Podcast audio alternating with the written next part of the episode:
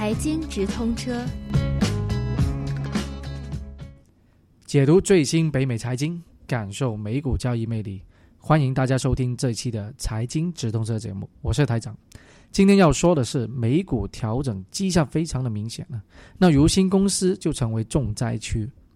那乌克兰和俄罗斯的地缘冲突已触发了美股近一周大概百分之四左右的一个跌幅，啊，当然了，政治事件的话只是导火线而已啊。那美股的过买现象其实一早就非常的明显了。那到目前为止，有百分之七十五啊已经公布业绩的一个公司都超出了预期的盈利水平，那看上去都是对股市是非常利好的一个消息，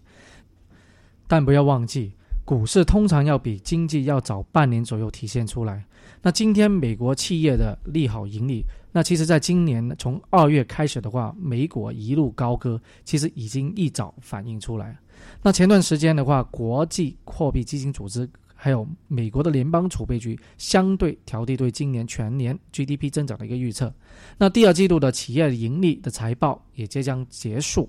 能够推动股市上涨的动力，其实暂时也找不到啊。那焦点将会回到美联储在这月中的一个议息会议。那如果财长耶伦再放出任何关于提早加息的一个可能，那对整个股市将会是雪上加霜。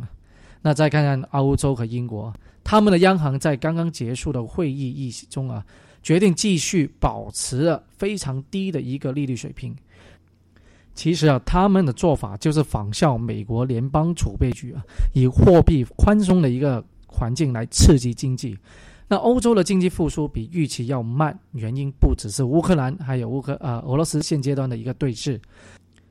几年前的欧债危机的阴影其实还确实在存在。那看看最近葡萄牙银行的一个违约，那虽然美啊葡萄牙政府也学一个美国自掏腰包来结账，但根本的原因并没有根治啊。那其实就是啊社会福利开支过大。那第一个，那第二个的话就是工会的一个势力也过分的偏大，那造成失业率的高居不下。那再加上啊，像葡萄牙这类型的一些国家，在全球大环境下也没有任何的行业优势，那经济复苏之路何谓寸步艰难？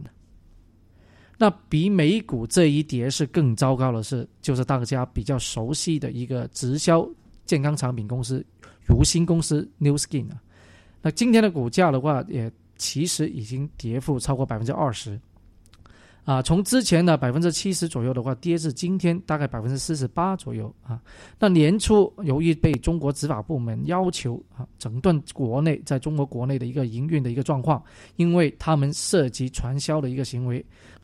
股价从今年一月份的历史新高一百四十块，马上在三天以内跌至一七十块啊每一股。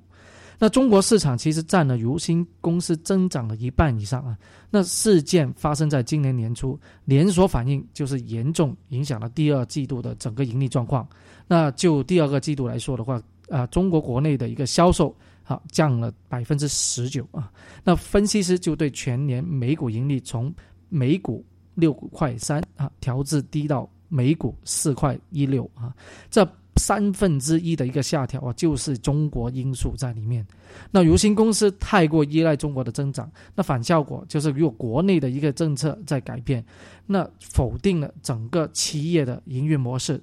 受害的最终还是投资者。好，谢谢大家今天的收听，我们下次再见。